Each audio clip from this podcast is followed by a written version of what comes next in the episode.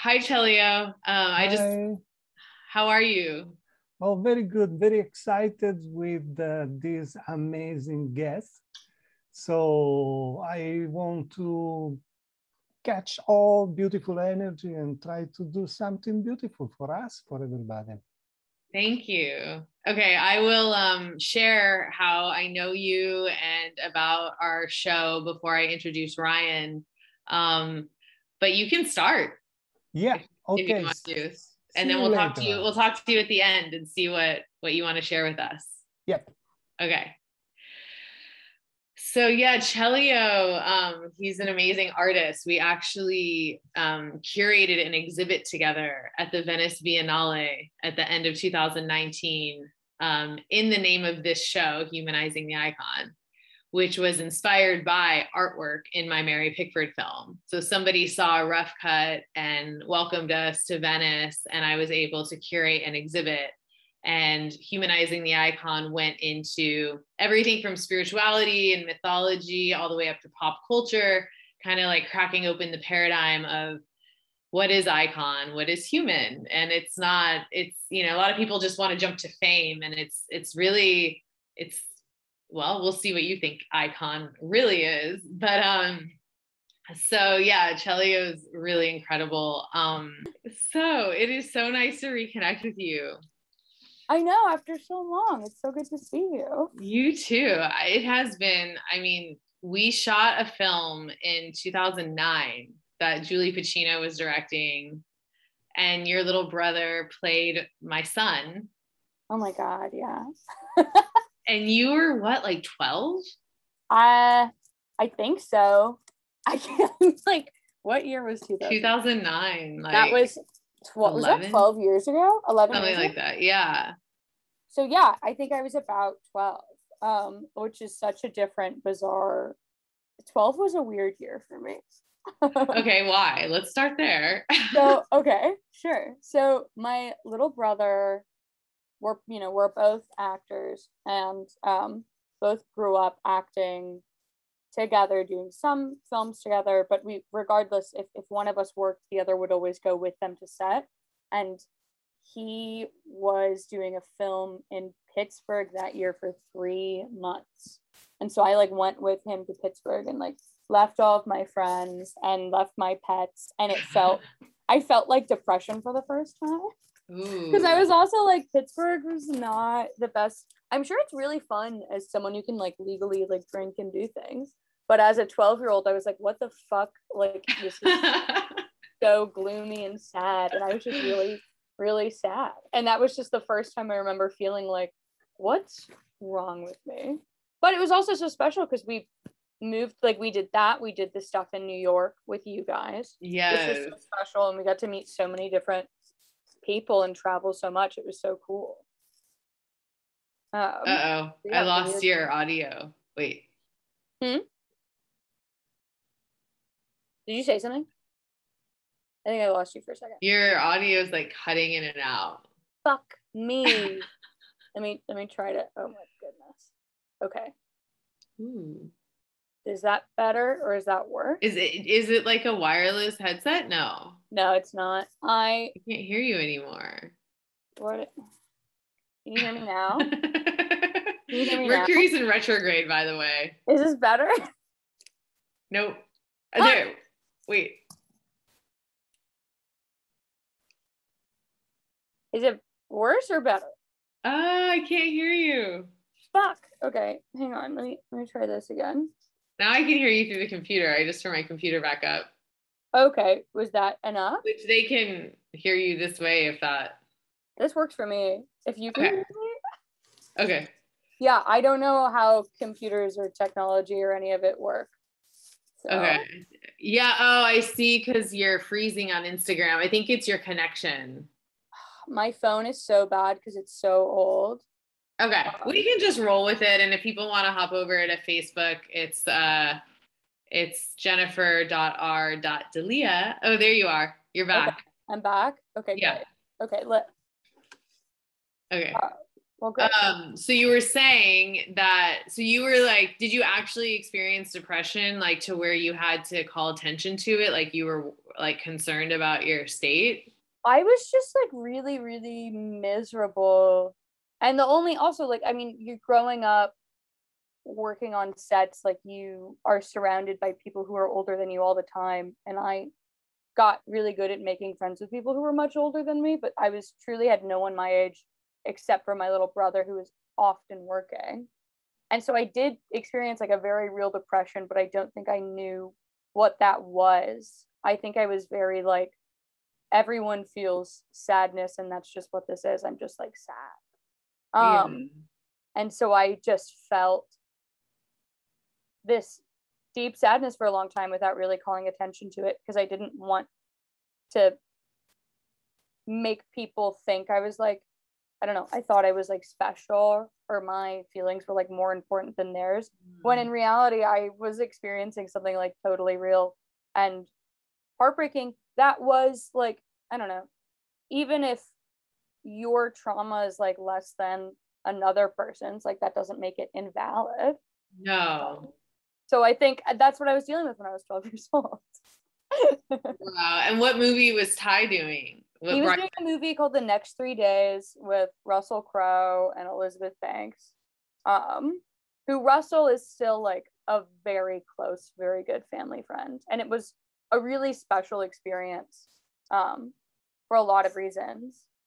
We got our dog Chapin when we were making that movie, who is like still to this day my best friend in the whole world.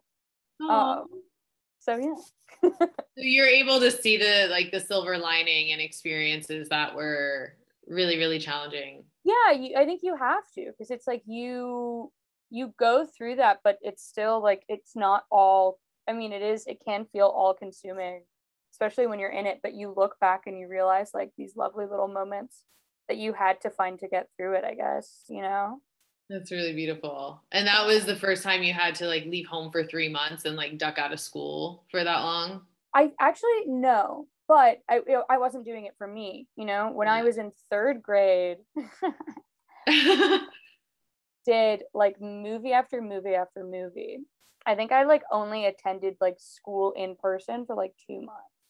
Um, and that was really hard and confusing as well. And then when I was in before that, when I was in second grade, I did a Broadway show and my family and I we moved to New York and I was like working uh like at this theater like every single day. So I'd had those experiences of like intense work and being around not people your age, but they had all been for me and I was the one like doing the work, you know. Whereas yeah. on this one I was very much just there with my little brother while he was doing work and I was like I don't know, reading a book in Pittsburgh or something, you know?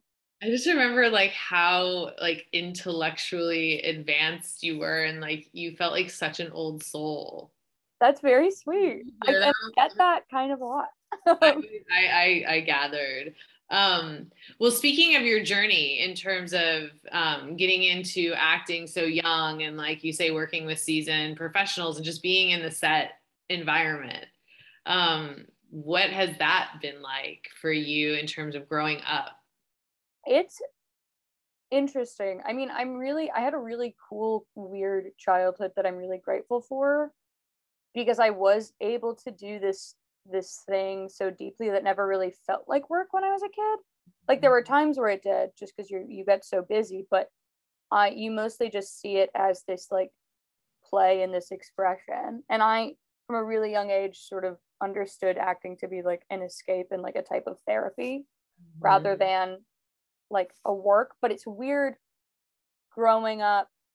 I never had social issues really as far as like oh i was surrounded by only adults. I didn't know how to talk to kids my own age. Like that was part of it maybe. But i think i did really well considering that. And i was able to mature at a really young age. But what is weird is becoming an adult and suddenly becoming conscious of like the fact that the work you're doing has like a method to it. Yeah. to achieve your goals. And that i think is something that like every transitioning young actor goes through and why so many end up struggling for a while in between like being a teenager and being an adult. Because it's like you have to sort of relearn what you've been doing your whole life which is really weird and really scary. Um but it's also really exciting and, and fun. So it's like something that just seemed to come naturally or they would say you'd have like a raw gift for it um, is something that you're suddenly like, oh, wait, now I'm aware that I'm doing this thing. Yeah. It's like becoming aware of breathing. It's like, oh, wait, I've been doing this without thinking about it. And now suddenly I'm being asked to think about it and I don't know what I'm doing. Yeah, no, that's exactly, it's, it is like being aware of breathing. You're like, I've been doing this based off of instinct and very natural feeling.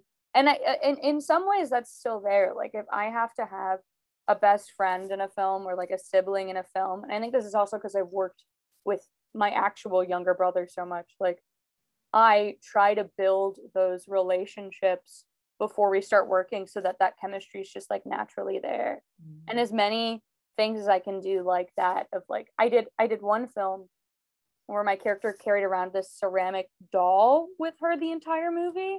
So for weeks leading up to filming that, I carried around for like a month before I carried around the doll with me because I was like, well, I need to understand like how what this connection feels like. Mm-hmm. Um, and I think that comes from a place of like when you're a kid going through those things, you're like actually really feeling them. Mm-hmm. And then you're an adult and you're like, okay, how can I get myself to that place that when I was a child, I was just instinctually like thrown into, you know? Did you ever go, oh wait, like I really am talented? like this wasn't just like a childhood like happy accident. Like I can actually I don't know if I ever feel that way. Sometimes you're on a set and it just feels really right. Like um the the film I did with the doll, that, was, that movie was called Lady World, and that felt really special because every single actress on that film, we were all the same age, mm. or take a few years. And we were all putting in like more effort than we ever had before. And it felt like everyone was sort of in the same boat of that experience of becoming conscious of like breathing yeah. and really like putting blood sweat and tears into it. And that felt like oh wow this is really special that we're able to do this. Mm. um and the film that i just did also that i just got back from there were moments where i was like wow i'm really lucky that i really enjoy doing this thing and i'm not terrible at it. Yeah. between every job i'm always like oh i'm a terrible actor. I have no idea what the fuck i'm doing I know actors that have been doing it for decades and decades and are some of the most like prolific, legendary actors um, that, you know, and they still have those feelings. Yeah. I don't think it ever goes away. I was listening to an interview with Adam Driver a year or so ago. Um, and I think he was asked, like, does it ever get easy? Or like, do you ever show up and just know what you're going to do? And he's like, no it always feels like you're throwing stuff at a wall and seeing what sticks. Like it always changes and it always feels like you're grasping at straws. And I think he said, like, and if it didn't feel that way, like you wouldn't be doing it. Like if it felt easy, or if you were just had the confidence to be like, yeah, I know exactly what I'm doing, then you wouldn't be doing the actual work that you need to do. Yeah, it's something um it's almost like more like life than life kind of. You know because it's so spontaneous yeah. and it, there's so much vitality in it. And if you're not really present you're kind of not doing it. It's yeah it's this total presence and but the scariest thing for me is that sometimes i mean you do as much preparation as you can so that when you're actually there you feel so present. But then sometimes you discover something while you're like literally in the middle of filming a scene that you're like, holy fuck, I've never considered this before. and it's because you're feeling it in real time. And you're mm-hmm. like, so that's what acting is. But you're like, oh my God, like, did I forget to do that? Like, I've never considered that. And we did all of these scenes where I wasn't thinking about that. And like, is this going to work? I don't know. But that's like the magic of it is it's very present and on your toes. And yeah. people, you know, talk about the difference between film versus theater and that theater is that 100% but film is almost like that and every single person's doing it. Like the cameraman also needs to be a thousand percent present. You can't just base it off of like a shot list that you came up with before. Like the sound guy's going to find something different every take. And it's up to just the directors to like weave that together which is really scary yeah, tell me about it. I've been working on my movie for 10 years. Okay, we won't talk, we won't talk about that.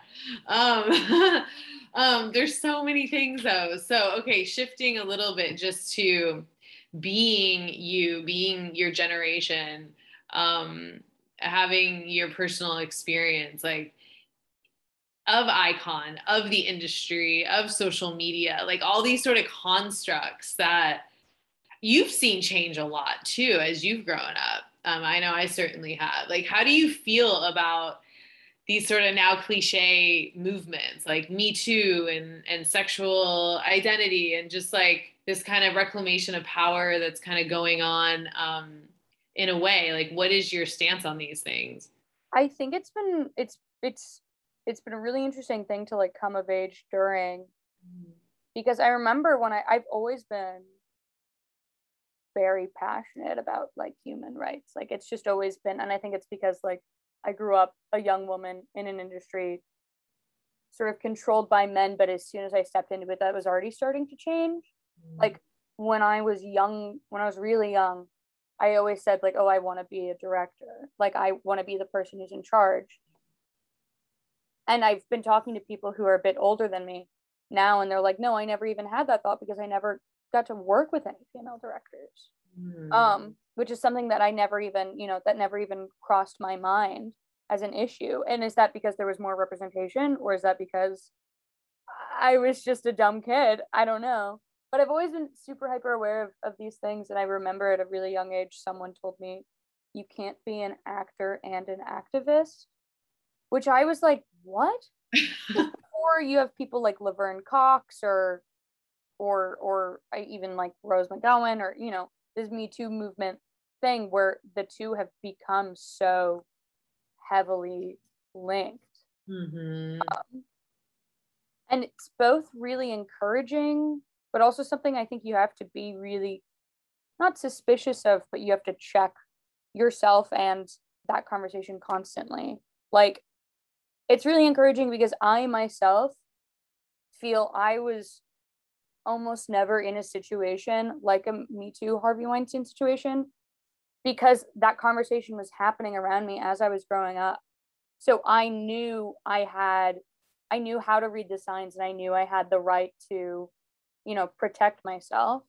But that's also because I was raised by really lovely people and I was really fortunate that all of the sets I grew up on for the most part were like, you know, very protective of me as a young person but also that conversation you know coming about at a time where i was growing up was hugely protective of me mm-hmm. but there's mm-hmm. also i'm hyper aware of like people making those movements their personality and mm-hmm. utilizing that as a mean of gains rather than as a means of actually helping people um, whether it's pop feminism you know exploiting movements in that way or whether it's sort of like there's a big conversation of like queer baiting going around right now what's that so it's like it's like it's almost like posing as gay mm. or hmm. queer in some way um and almost using queer as like a buzzword mm. when it has hmm. nothing to do with what you're actually doing mm-hmm. um a lot of people give slack to a lot of straight actors who play queer characters, which I have my own personal thoughts on. Um, when you you want to share that next? yeah, sure. I'll, sure. So I mean, so this is my very personal opinion, and it what what is frustrating is when you see every queer role taken by a straight actor. That sucks. But I also think sexuality is such a fluid thing at least it is for me personally that it ebbs and flows in this way that everyone goes through and mm-hmm. everyone experiences at some point on some spectrum that i think it's a totally valid thing to explore through your performance especially since i use my performance so often to explore like very personal traumas or you know things i've gone through mentally or my own past even though it's like through this character and when you know hollywood is so marketed to like teenagers like it's also based around this youth And so when you have really young actors, they might not even know whether or not, you know, they're queer at the time that they're taking a role. And I don't think we should limit that mm-hmm. to anyone. And I know that's kind of a hot take, and not a lot of people agree with that, and that's totally valid. But I think as long as you're like conscious of the role you're taking on and wanting to do that work and trying to assess the way you fit into it, that that's okay. But I know a mm-hmm. lot of people don't feel the same way, and I think that's totally fair. Um, yeah, I mean, that brings us to this kind of like art, art life. Yeah. Um, is there a line? And isn't art about the creative process, about the journey of breaking boundaries and, and like you say, this fluidity, you know? I do kind of it's interesting because I actually agree with you in the sense that I want everyone to have their own perspective on these things. Like I don't I think if someone's passionate about it they they wish it was this way or that way, like they should they should hold true to that. They should have their voice in that. Um but as an artist myself, I do feel like it's kind of an open landscape for stepping into different cultures and, and ethnicities and genders and ages. And that's that's what art is. Like you get to do this you know? And it's like it's exploring a part of the collective psyche. And does it create more division to kind of say like you should identify this way in order to be this part you know i just wonder i think there are certain identities like like sexuality is something that i feel is so fluid with every person mm-hmm. that exploration in that way is fine but i think it's really important to in terms of stories about i mean i've played men mm-hmm. and women and i guess people in between but mm-hmm. i i personally identify with all of those parts within myself mm-hmm. um and i think it's really special as me as, that i have been given that opportunity to but i also identify as queer in that way but when mm-hmm. it comes to things like gender or like race i think it's it's really exciting to be able to give someone who actually has that background mm-hmm. the voice to explore that because then that just sort of adds to the whole art tapestry mm-hmm. and even if it's like especially as a writer or director if you want to incorporate those stories into your screenplay or into your story the opportunity to consult with people who actually are a part of those communities is such a gift just to be able to further understand the story that you want to tell and the opportunity that can come out of it like i think is really exciting so i think it's a level of both of like sometimes i'm really grateful for the fluidity of like being able to play straight or gay or guy or a girl but then at the same time like i would never i don't at this time identify as a trans man and mm-hmm. i would mm-hmm. never do that play a trans man i mean mm-hmm. And i would much rather learn by working alongside someone who does identify that way and seeing what they can bring to that role. But i think that's what's exciting you know like we weren't having conversations like this even 10 years ago. I mean we were starting to with like laverne cox i guess. But um yeah. It feels really fresh. It, it is it is. It's such a it's such a it's something that we're all learning and exploring and reinventing 24 7 and it's like have you ever read the dispossessed by ursula le guin? Mm okay. So i haven't really either. Like i did for a class but like it, it was a class in like college. Um but that is about this search for a utopia and it's about this other alien world that exists that is defined as a utopia. Mm-hmm.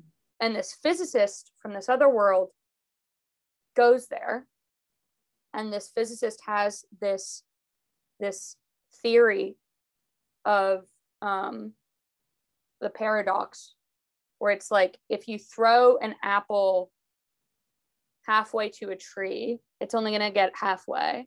And you throw it halfway from that point, it's only halfway. And there's this infinite halfway. And you will mm. never actually meet the tree with the apple. And it's this thing of like you are constantly having to do more work and constantly having to push yourself and your limits because you're also going to be in a new place and discovering new things each step of the way. Mm-hmm. and you can't a utopia can't really exist. The closest we can get to it is like trying to get there you know? Um and that's so exciting that we get to see that happening like in our industry and shit. And it's a really cool book so you should read it i that sounds really cool. I'm actually up for, i'm up for a good book. I love that. And it is it's like it's it's perception and it's like the ability to be able to taste something. It's like when you're flying you know you can like see the place but it's like you're not quite there. And even once you get there it's not going to be like what you imagined it to be. And it's just this kind of ongoing like you say tapestry you know it's yeah. ever evolving. Um and this to me is like icon. Like these are all iconic themes and ideas you know that i think is it's important to recognize that we're all part of this like iconic discovery you know? And i wanted to ask you so there's a couple things because on that same plane there's there's like mental health. Mm-hmm. and i feel like you touched on depression. So um this feels really iconic right now too. Um the way we're discovering like how to be healthy how to be balanced. Um what is like sensationalizing to mental health? What's destigmatizing versus like kind of glamorizing it? So i wonder just like again what your take on that is because i find it really interesting to to ask this question. that's question. a really good question. I did a research paper. This is slightly different but it's kind of the same thing. I did a research paper at berkeley. Um it was like a semester long research paper on depictions of rape in film mm. um, and the effect that has on an audience. And in doing that, I watched a bunch of contemporary American films that depicted that and also spoke to um, audiences, you know, people I knew who were in the industry, who had nothing to do with the industry, who had been affected by that type of trauma, who hadn't been. Um, just to see, like, is it worth it to even show that mm-hmm. uh, in any degree? And what I sort of realized was in our representations of these traumas, it's so often sold to us as like one way, as one thing that we receive almost I don't even the word validation is not right because it can be so invalidating. Like mm-hmm. in talking to people about these experiences, so many people told me like, well, I experienced it was nothing like that, but I experienced this. And if you want to call it a trauma, like sure. But it, it's like, no, that's incredibly valid what you're talking about. Like that's something you lived through and are always going to have a part of you. And just because, you know, how they show it on Game of Thrones doesn't match what you experience. And so I think, and there was a, one big part of the conversation was, do you know the film Elle? Um, yeah, I didn't see it. Okay, I recommend watching it. It's very controversial, um, but it follows this this older woman who is assaulted in that way and has a really specific reaction that is one that in people I spoke to have had, but I had never seen represented on film before. Mm. And it's really just this thing of like, I think representing these types of traumas or mental illnesses is very valid, but we can't just be telling the same story over and over again. Mm-hmm. Like it's not just representations of people, it's also like making sure we're covering all the bases, not in one story, but just like in all of our stories and being aware that there are more than just we're telling. And I think also being aware that there are people out there who are going to receive this and there's a responsibility that needs to be met there. Mm-hmm. Um, and so when it comes to things like mental illness, I think if it's done with the right amount of care and research and thought, and you have the awareness of like, I'm not trying to be the voice for like depression or for all survivors. I'm just trying to tell my one story. And I'm going to consult with a lot of other people who have had similar experiences or experiences very different to build the right thing that I'm trying to depict. Like, I, I think that's all you can do, right? Mm-hmm. And as far as glamorizing it, I mean, there are plenty of shows that do that and plenty of films that do that. Like, I remember the the British teen show Skins that oh, I was yeah. with growing up. totally glamorized so many types of traumas just by almost making it a personality trait or the full characteristic rather than fully exploring that person and how that was a part of their chemistry rather than the whole thing of it Mm-hmm. in a way that was very like quirky, you know? Yep. And I think it's okay to have people exist in your story to talk about certain issues like that, you know? If you want to have a character that suffers with depression, that's totally valid, but they need to be more than just like an example of depression that serves the protagonist's viewpoint in some way.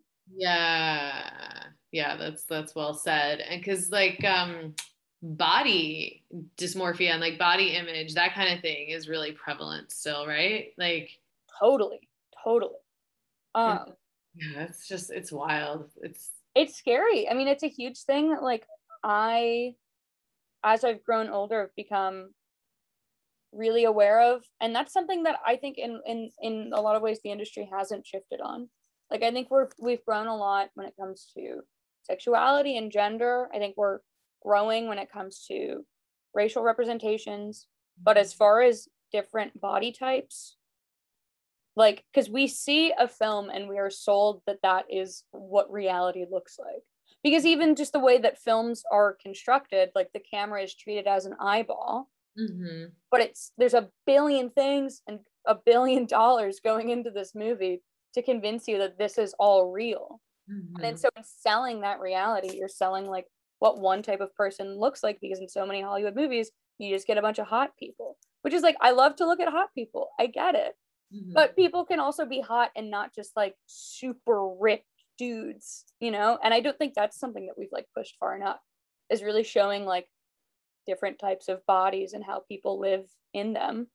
Um but it's also a hard conversation to have on set because it makes everybody uncomfortable talking about your own body and how you feel in it you know Definitely. And to know that the the hot bodies aren't necessarily that hot. Yeah. hot in the flesh, right? Like uh, that part of that billion dollars is going to like the lighting and the oh, our Instagram went away. oh no instagram i'm so sorry Let's see. Maybe I'll come back. I don't know how this all works. Um, but uh yeah, just like so much is going to uh erasing things, blemishes, or reconstructing someone's actual body. Um, and it, it is, it's a false kind of sense of what's going on, you know, and so much is is just it's like energy, you know. Fully lose the instagram live Oh. it, it went away Okay. Um, we're telling your followers that you started a live videos. Maybe you can come back, or we'll just finish on Facebook. We'll just. Do, I I can. I'm. I'm gonna make a post and tell people to go see it. Um, hang on one second. Live with. okay, Ryan. Okay, I just invited you on Instagram Live, so I'll be maybe, there. maybe there will be a Mm, part two. I don't know. And at Jen. Sorry. oh, social media is so funny. I know. He's so Let's funny. We got backup. Okay, cool, cool, cool. I'm going live with you. Um, how do I wait? Did you invite me? My phone is so old. My manager wants to kill me over my phone. Like, really? yeah, it just doesn't ever do anything. Okay, we'll try. I'll invite you one more time, and then whatever. Ryan. Okay, there. Invited again. Why don't I see it? Are you on my page? Yeah, I am. Uh, oh shit. Yeah, maybe. Um, Says Ryan is unable to join. uh, freaking, I never said no. Wait, can you invite me one more time? Yeah. Ryan. Maybe if I turn my internet on and off. All right, I've invited you again. Okay, I'm sorry. This drawing is really nice. Oh, that looks cool. I'm excited to see that. Um, And we were getting such a fun part of our conversation. I know. I love talking about representations and That's really cool. see how it works. Well, I can let me see. I can always put the like the full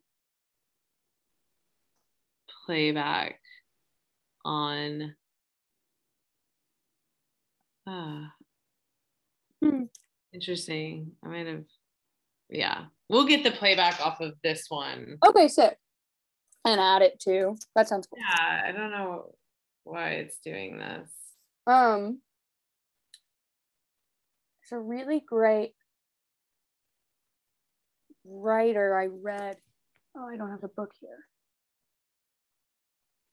Okay, I think it's I think I'm actually live again now. On Instagram? Okay, I see you. Oh, hello. I'm on.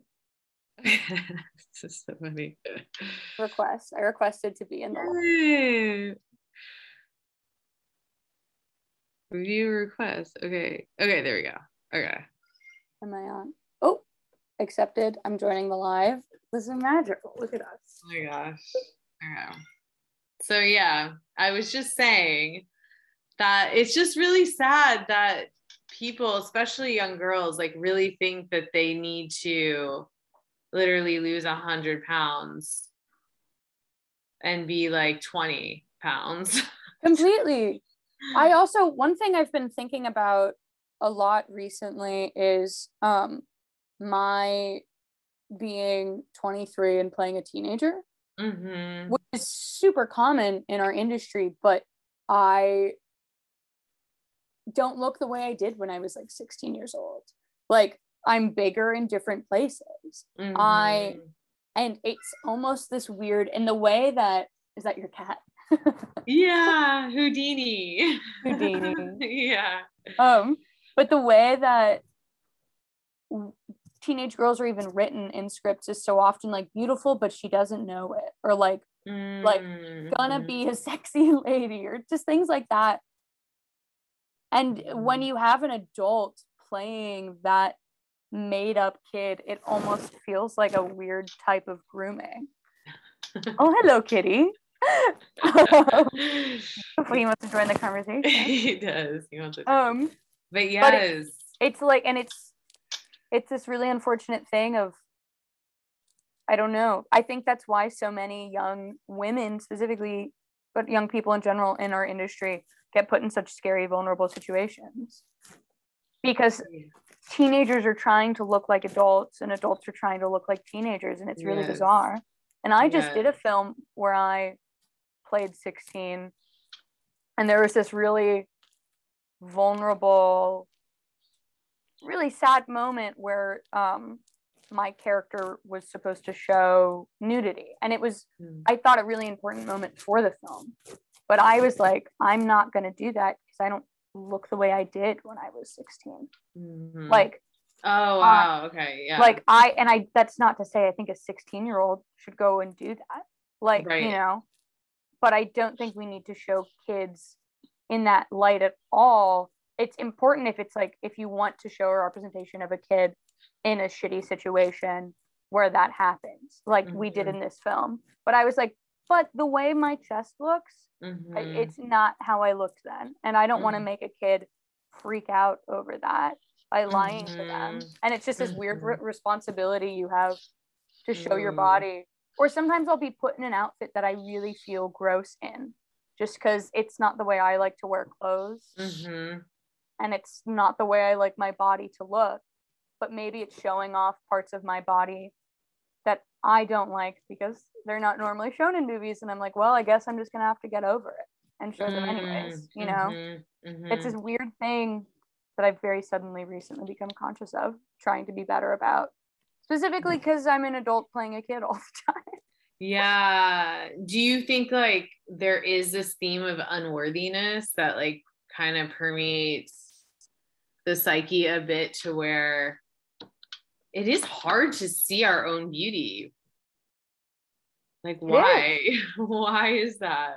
I think it's because of what we're saying. Like we even even if it's not in film, like even if you don't watch movies, you see billboards or you'll be What playing a- is that thing in the What? in the background. in in front of your face, like in my frame. Oh, it's my phone. Oh, Sorry, like, that that's my phone. So funny. You're like, what is that? My bad. I was like, that looked like Um, a balloon or something. Yeah, that was my phone. okay, Um, no, no problem. Sorry. Um, Um, but even if you're not even if you're not watching film you're going to see billboards and you're going to have ads pop up on your phone and now instagram has become a part of this like cycle of representations as Mm. well where we put so much effort in to look effortless especially I know. i know yeah, we do but in like in films you know so many films the baseline goal is realism or ultra realism even but we have a bunch of people doing our makeup and like we have like fashion Yes. people like styling us and we have these lights and all these things so we are just constantly being sold that we don't we're not enough because we don't look like this thing that like literally doesn't exist and it's like so fucked and we're so programmable. yeah Like Yeah. these images are really they are iconic. Like it's it's it's like we're them and they're us. It's these projections, you know? it's it is of this thing you want you want audiences to see themselves in your characters so you Mhm. want to be a mirror but you also are a mirror that is like perfected so it's this really fucked up thing of like almost getting to that point but not quite being there this like uncanny valley that like breaks your brain and the way you perceive yourself and everything so many um, lies. What are we gonna do? it's all lies. well i i studied i i i took an avant-garde feminism class when i was in college that i Mm. honestly didn't love but and that's not because of the subject that's because of the professor i had but anyways Yeah. Mhm. um one realization i had was like maybe realism is like absolute bullshit and sometimes it's beautiful i'm a massive fan of like sean baker like Mhm. or uh, Mhm. Andrea Arnold, like it, it can be such a gorgeous thing. But we try to treat the camera like an eyeball, and it's not an eye. It's anything but an eyeball. And we can Mhm. break worlds and, and go to these incredible, bizarre places with it. Why are we like limiting ourselves to sell this lie? Um, Mhm. Where do you want to see us go with it? Well, I don't know. I mean, I think, God, recently I've been getting, well, okay, then you have people like Terrence Malick hmm who make these movies that feel very real in the way the camera moves. The camera feels very alive and finds these very like little hidden moments with the actors, but at the same time, they all feel like fairy tales and these like fantasy films. Like Days of Heaven is like the most beautiful film hmm I've ever seen in the whole world. And it's not that it's necessarily surrealist in any way, but it just transports you to this other existence. Like that Mhm. movie is so American, but it doesn't feel like it's set in like Earth's America to me. It feels like this Mhm. this weird realm outside of like time or, or time space. is outside. Yep. mhm. It is completely. Mhm. So I guess that is cool. I mean, I that is where we are. What do you mean? I mean, we're vast, right? yeah yeah. Yeah. Yeah. So it's like, why are we limiting ourselves? It's such a good question. And I think I guess we can only be where we are as a as a species, as a collective. but we can push that or we can Mhm. try to. And a Is- lot of hmm, Is, is COVID pushing it? Helping Oh. or maybe. I mean, that's one cool thing that we've seen come about. Cool or horrible, I'm not sure. But the the films that we see that are all like on the computer, like Uh-huh. the unfriended movies or or the movie Searching with John Cho that I think is actually really great. Like that's so and I know Mark Duplass just released a a romance film over Zoom. That's such a cool and kind of scary question of like we so much of our reality takes place over this medium like why don't Uh-huh. we explore what the how the eyeball works like within that and it's really Mhm. cool it's also sometimes it feels really flashy and sort of like a gimmick maybe Mhm. but i think it's a cool thing to work to explore and get towards. Or even how Sean Baker like filmed Tangerine on an iPhone. Like that Mm-hmm. sounds maybe initially like a gimmick, but it is really, you know, he did that to serve the performance of these two women who had never acted before, to my knowledge, that they had never acted before, Mhm. and got like Oh, some of the most incredible performances of all time out of them. Like that's so cool. So I hope yeah. maybe COVID's doing it.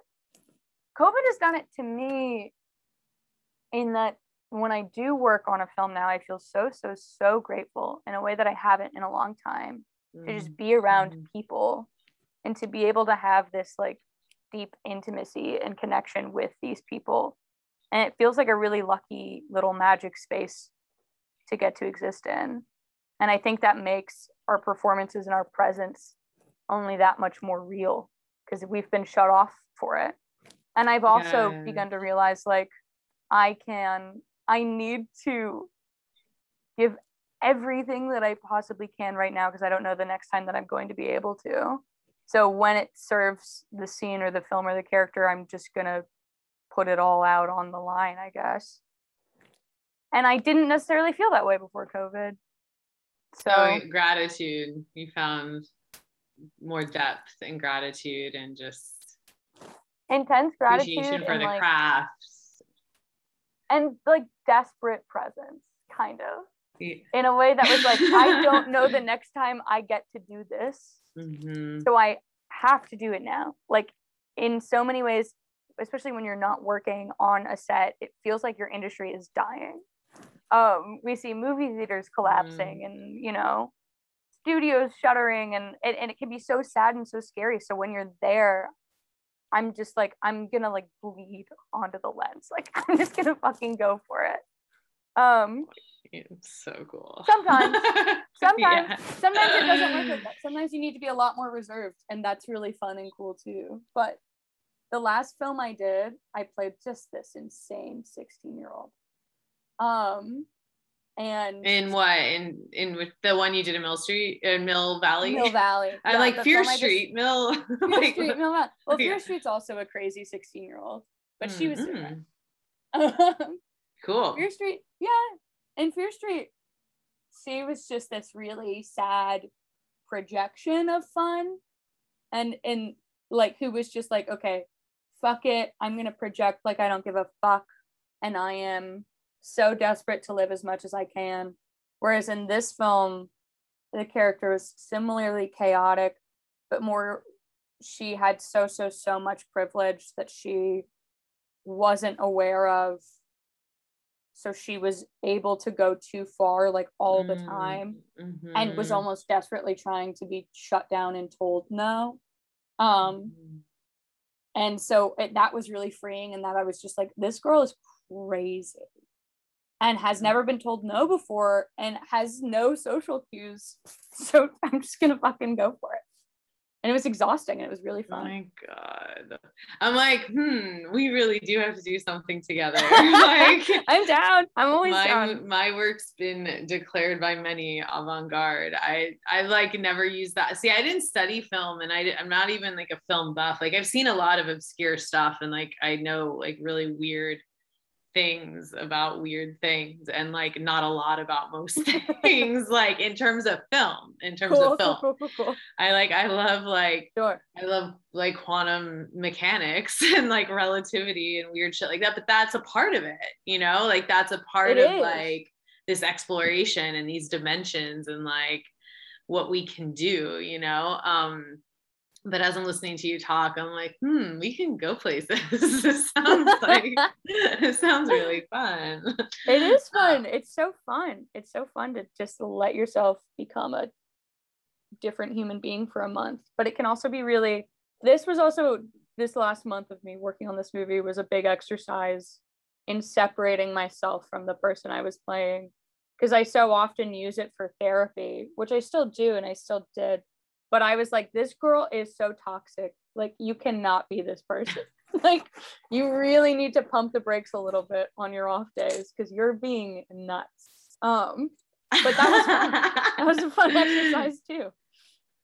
well Um, it's like really refreshing to hear you talk because you've obviously you've gone through a lot you've already you've lived many lives and worn many hats you know i think we all do in our own way um but you have like just such a playfulness still like you don't seem jaded do you ever feel jaded yeah all the time but i i yeah. also i mean it's it's just easy to but i i think i i do love my playfulness and i think it's because i i love i do love movies like more than anything else i love watching movies and making films and i think that's because i was a part of it when i was so young and it was just fun to me and so i know how important that fun is while you're working.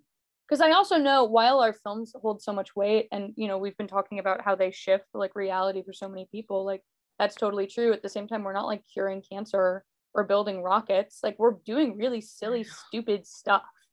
So it's important to like have fun with it. Um and i think that's yeah. that's part of like I, I gained that from being like a kid or doing this which yeah. is really special and i hope i don't ever lose that. Did you know you were working with such like at the time iconic people as you were coming up? You worked with some really amazing talent amazing talent. Yeah i sort of like i had seen like i worked with coppola i had seen the outsiders mm-hmm. and loved the outsiders. I didn't know what like a giant he was. I knew he was important mm-hmm. but i mm-hmm. was like oh he made the outsiders i love that film and I mm-hmm. didn't realize what a bizarre special experience it was getting to work with Francis Ford Coppola. When I was like 11 or however old, I was like, I'm just here doing the thing. When I worked with like Leonardo DiCaprio, I had seen Titanic and Gilbert Grape. And it was very much that thing of like, oh, those are really special, really great roles. But I didn't understand again what a giant was. Mm-hmm. Um, and did you feel I think, that? I think it's kind of cool for people to hear. Like, did you feel that in his presence, or it was very human? It was a very humanizing experience. So, so, so humanizing. I mean, this was, you know, mm. I haven't met, I haven't met the man in like ten years or something. Yeah. But he was very sweet. I was just a kid. You don't have to be nice to kids on sets. Yeah. But he walked up to me and he was like, "Hi, nice to meet you. I'm Leo. What's your name?" He would like play with me and Ty. He like bought us like Teenage Mutant Ninja Turtles. Mm-hmm. Um, he was really, really thoughtful and kind.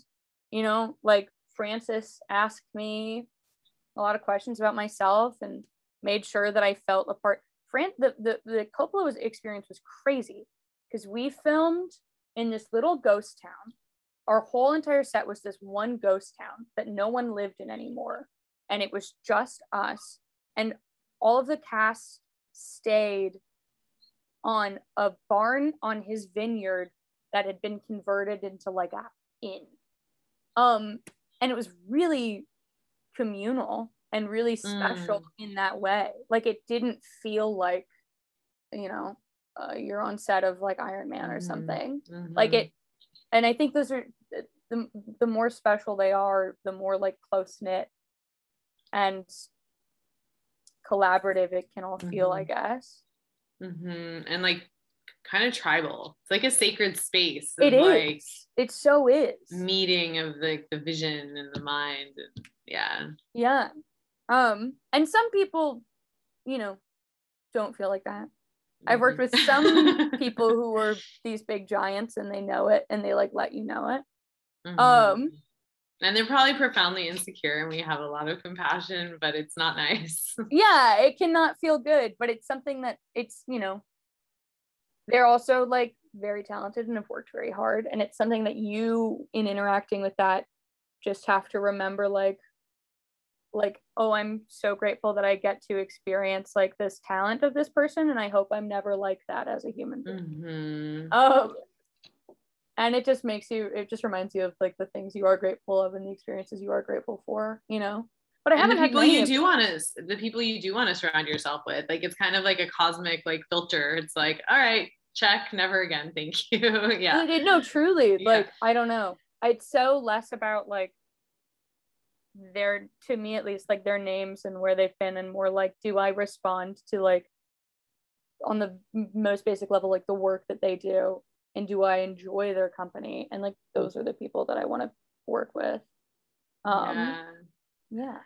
it's so cool. And I think, you know, we've talked from through the lens of the industry that we're in, but these things really apply to life. Like yeah. playfulness and loving what you do and um, healthy boundaries and like all these things you kind of covered representation like it's just sort of like applicable i feel across the board so it's really really cool i hope so i hope I hope in loving. Someone just do. said this is so in, so insightful. Thank you. Oh yeah, I'm so glad. I hope you I hope you feel it. I'm so, I've been getting a lot of like letters recently from people who have watched Fear Street. Um, specifically, a lot of queer teenagers who were like, "This means so much to me to see this on screen." And it's like it means so much to me that you're able to see it and respond to it and feel it. Like that's so because you make this thing and it does feel so tribal and insular mm-hmm. and you just mm-hmm. hope that anyone gets to see it at all and then to hear that it actually touches people is crazy and it means so much and it's a whole different level of like why you're doing it you know mm-hmm. um yeah so cool i am so excited so cool. to reconnect and yeah um i want to actually I don't know if I want to show Chelio's art on Instagram. How would I do it? I want to see it. Yeah. i turn the camera I... to my computer. Wait. Yeah, you, you can do that. Wait, I can where? see I your. I can see me. Wait, can yeah? I can do it. I can do you it. You do it. You do it. I'm let bad me, at these. Let me pin. Okay, it's pixelated, but ah, there it that's is. Really cool. All right, we're gonna go to Wait. Facebook and talk about it. Um, I'm gonna get off of Instagram, so I'm gonna say goodbye. You have a lot of people people from all over the world on Instagram. Hi, everyone um, from all over the world. talking a lot in Portuguese. I think you got a lot of Brazilians that follow you. Love Brazil. Me too. me too. I've never um, been, but one day. Oh, I love it so much. Um, all right, thank you, Instagram. Thanks for having me. Yes. All right. We're gonna just shoot over to the computer. All okay, right, sick. Going off of Instagram. And now okay. share to IGTV. Let me okay, wait. Okay. So now I'm refiguring out my headphones for the computer. Can you hear me? Yes. Okay, great. Amazing. Hello. Celia. So oh, cool. Can you come Hi. with us? Okay. So so today is happened amazing girl draw. So, so we have uh, many things inside. It's uh, happen very fast. so uh, we see a very beautiful transparent hope and somebody with a very powerful energy. Wow. This energy push on you this energy. You see?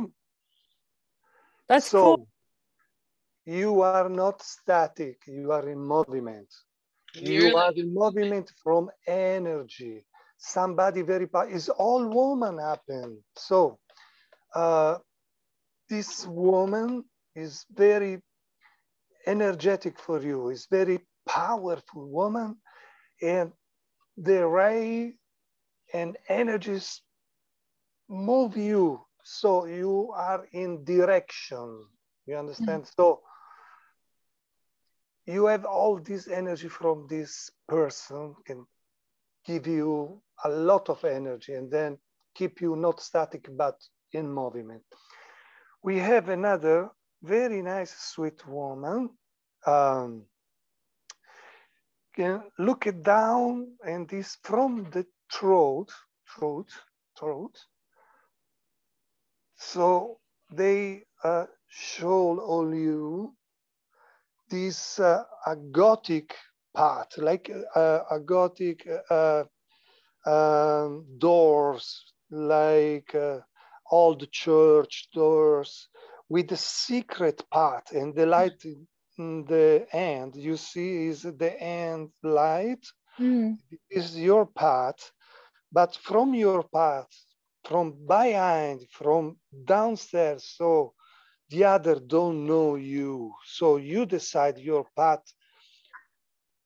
personal path, very, very uh, close inside to you from your soul. This is your soul.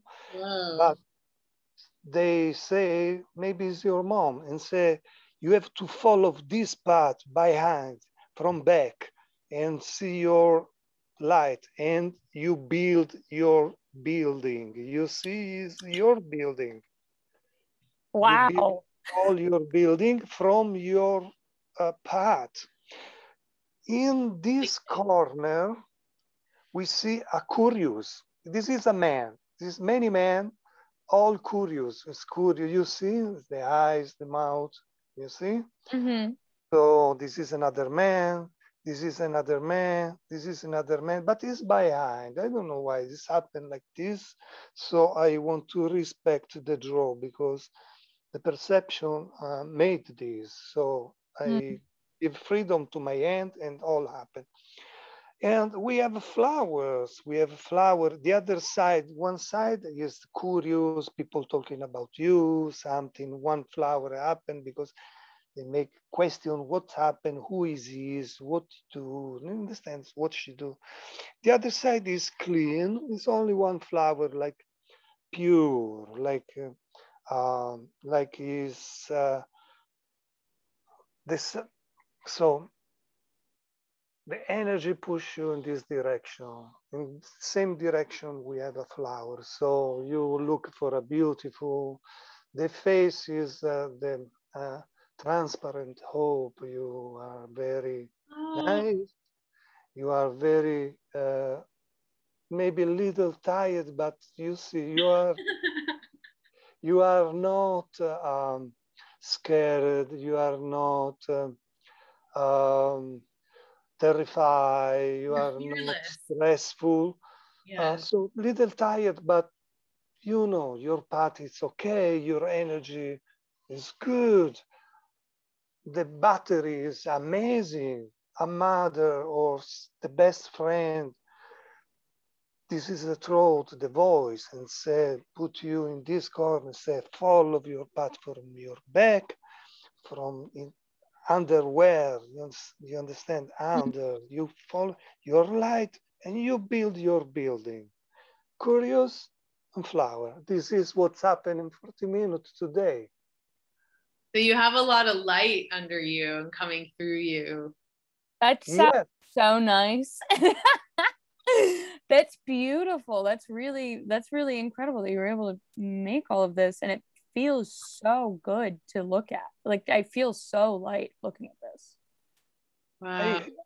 I, I, I think it's you because um, this is the energy uh, um, coming from you. So I perceive this and this happened. So uh, I only read what's up.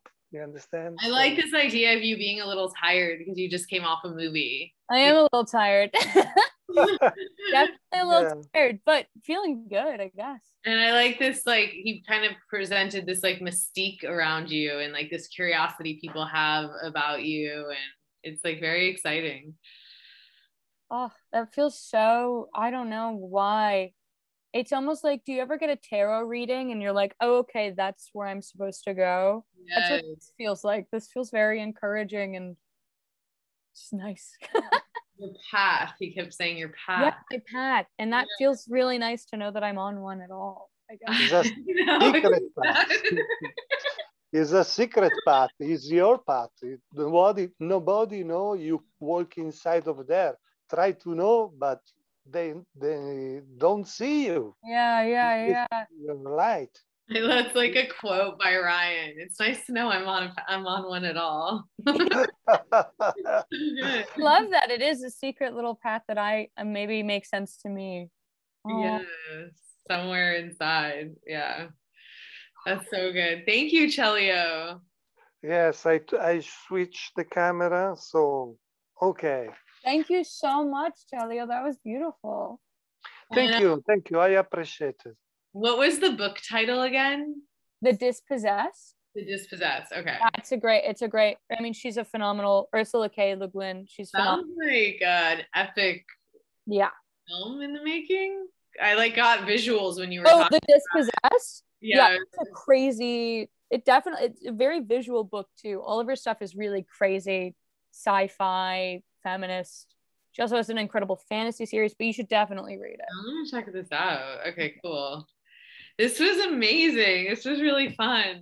I know. I'm so glad we got to do this. Thank you guys so much. This was so special. Yeah, and when the episode's up on the channel, I'll tell you. Yeah, please do.